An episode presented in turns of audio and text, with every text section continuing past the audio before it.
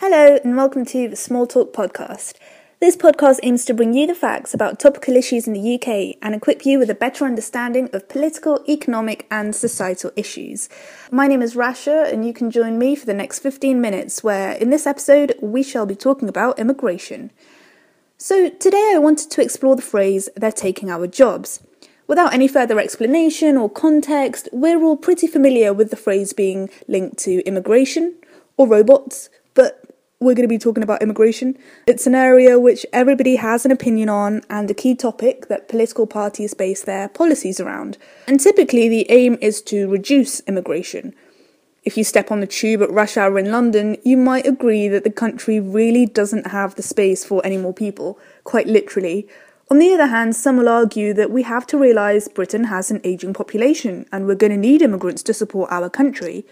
No doubt this is a huge topic with so many different opinions and perspectives, but we're going to be looking specifically at the impact of immigration on the labour market. We're going to try and see whether there is any logical or rational evidence which supports the idea that immigrants are a strain on the job market. And we're going to look at a few areas to decide this. Firstly, we're going to be looking at the role of immigrants in entrepreneurship and business. Secondly, we're going to be asking whether a primary motivator for migration is to benefit from the UK's welfare system.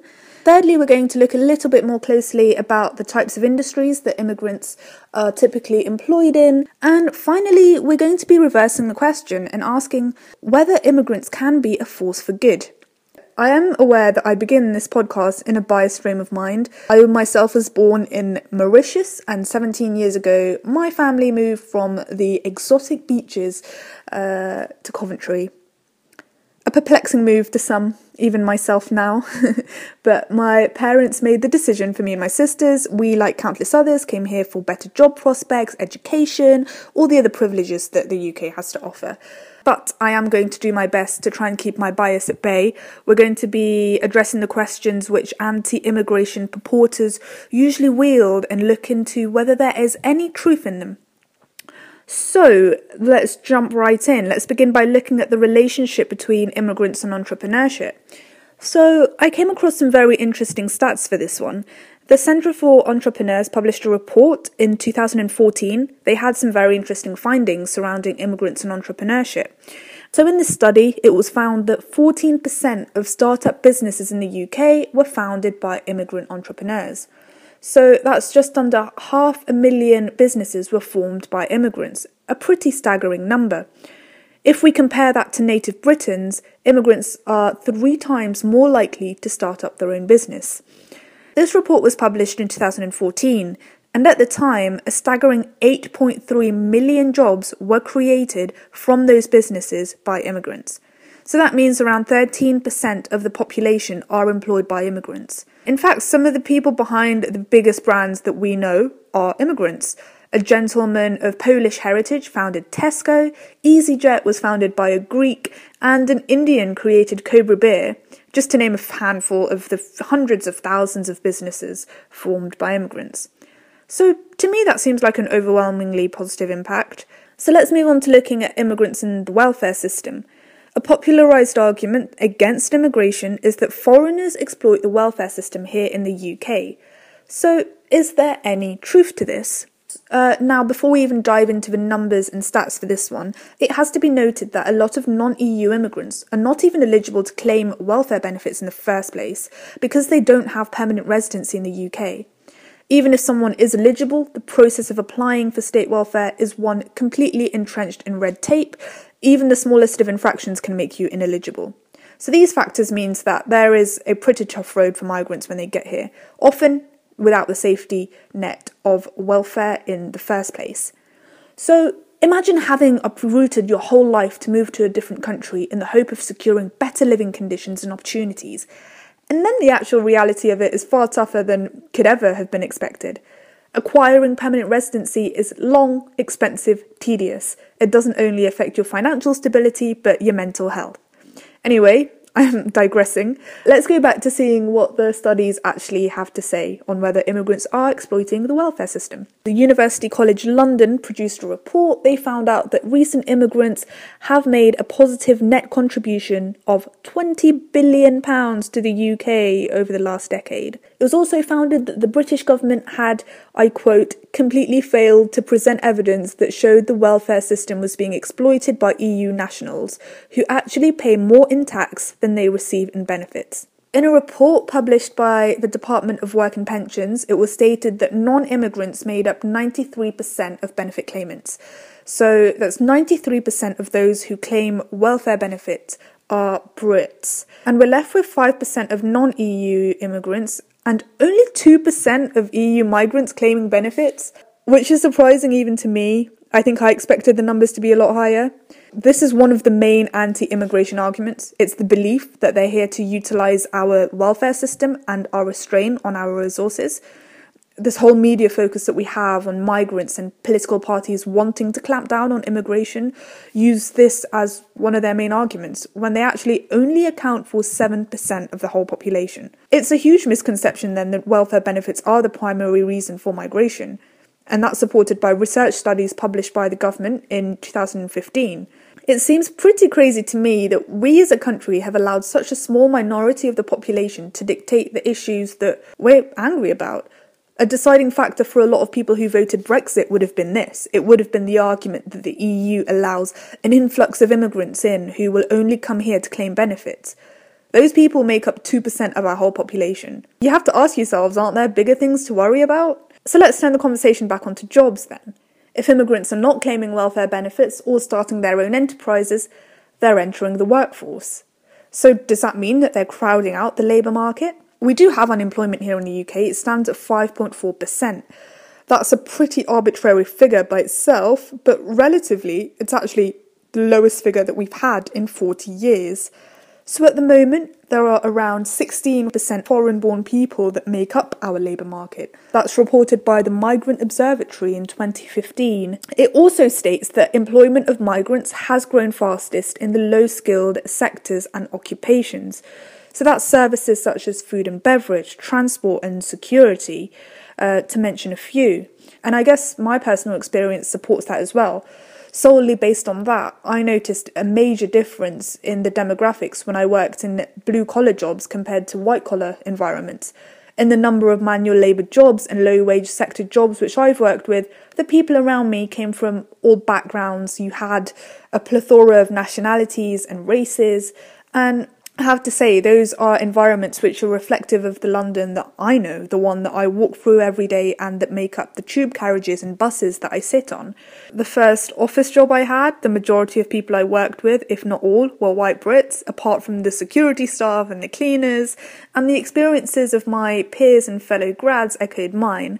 They walked into offices where the demographics were very similar. But that's just been my personal experience and those of the people that I surround myself with. I guess to the person who is worried about immigrants taking their jobs, I can see why people might think that's the case. The blue collar workers are the ones serving you, the front of house staff, the ones you see day in, day out as you go about your daily lives. And yes, a lot of them are immigrants. They're the visible staff. However, there are so many societal hurdles and obstacles that are making sure immigrants have to double and triple their efforts in comparison to the native Brit, even for those jobs. I guess it's time to have a look at what the research has to say. Well, the Migrant Observatory stated that those immigrants in the less skilled occupations were actually very skilled we have a severe case of underemployment, which is where somebody is underused, essentially. It means that they have skills which are going to waste because they're in a job where they can't make the most of it. And that can be for a huge number of reasons. There are a lot of barriers that immigrants face before they can even enter the labour force. Things like having to adapt to a different cultural setting, a language barrier, having qualifications which aren't recognised here, not being able to form the networks for the jobs where it's all about who you know. All of those things have a negative impact, despite the fact that the individual in question might be more than capable of doing an amazing job. But people have less of a problem with skilled immigrants coming into the country, but I think we assume that there are less skilled immigrants because of the type of jobs they're doing. But as I mentioned before, that's merely because of underemployment. So, all of those things have a negative impact on opportunities, despite the fact that the individual in question might be more than capable of doing an amazing job. And of course, this comes coupled with discrimination on the part of employers. A report by the IPPR concluded that this was a significant factor impeding an immigrant's chance to secure a job discrimination. Stereotypes influence the decision making process even before individuals have been seen for an interview. A study conducted in 2009 confirmed this. And there is substantial research that comes to the same conclusion. There are studies that have found that job applicants with foreign sounding names are less likely than their white sounding counterparts to get called in for an interview. A girl I used to work with literally changed her name so she'd be more likely to get a job. A study by the Office for National Stats of the Labour Force Survey concluded that British Muslims were the most discriminated group when it came to employment. Muslim men were up to 76% less likely to have a job of any kind compared to their white male British counterparts of the same age with the same qualifications. Immigrants from certain ethnic backgrounds, uh, on average, have to make up to 150% more applications than a non migrant in order to get a callback. And it's not just low skilled workers who face prejudice. Black graduates from Russell Group universities are more likely to be unemployed after graduating than their white classmates. And obviously, there are a lot of factors that influence these statistics. Just the unifying factor is that these people are all from ethnic backgrounds. But you get the idea. So, with these in mind, you have discrimination, you have all those hurdles I mentioned before. You have to credit the immigrant that actually overcomes these obstacles and even gets a job. So when people come out with statements saying they're taking our jobs and blaming a minority group with substantially less opportunities and more barriers than they have, it's very hard to conclude that this isn't just scapegoating. This highlights a serious flaw in attitudes in general. We live in a capitalist society, right? One that tells us competition is an advantage and something that we should use to encourage and motivate everyone else to be better. Now it's time to reverse the question. We've heard that immigrants are actually very entrepreneurial, they're not exploiting our welfare system, and are actually being underused and can contribute a lot more to the labour force given the opportunity. More than a quarter of the doctors in the NHS are immigrants. We have an ageing population, which means we are actually going to need immigrants to reduce the strain that the older generation are going to create on the economy. Companies time and time again have stressed the need for diversity in the workforce, and albeit controversially, it's for a reason. We desperately need new ideas, creative solutions, and diversity of thought, which is inherent from those from diverse backgrounds. Britain has a history of relying upon immigrants and the global community to help the country, whether it's reaching out to countries to fight alongside them in world wars or inviting immigrants into the country to help rebuild post war Britain. With all those factors in mind, Britain pretty much needs immigrants to be able to function economically. Although politically it's not viable to say we need immigration because the population inherently believe that the problems that immigrants bring into the country outweigh their potential benefits, which simply isn't true. The UK's adversity towards immigration is a rather hypocritical one, given that we have the largest amount of expats in other EU countries. So, Whilst the notion that immigrants are overcrowding the labour market is a popularised belief, we've shown through this podcast using credible available research and evidence that it's simply not true. Immigrants are more likely to start up their own businesses and create jobs in the process. They are less likely to be reliant upon welfare benefits they are more likely to be employed in low skilled sector jobs and ultimately face significant barriers to entering higher paid jobs due to discrimination than their native Brit counterparts.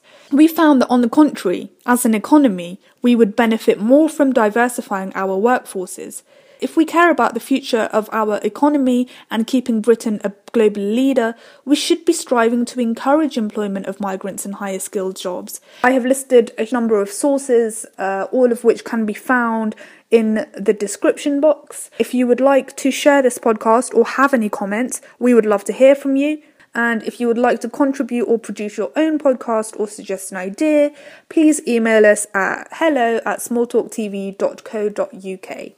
You have been listening to the Small Talk podcast. Join us next week for some more. Thank you for listening and have a good week.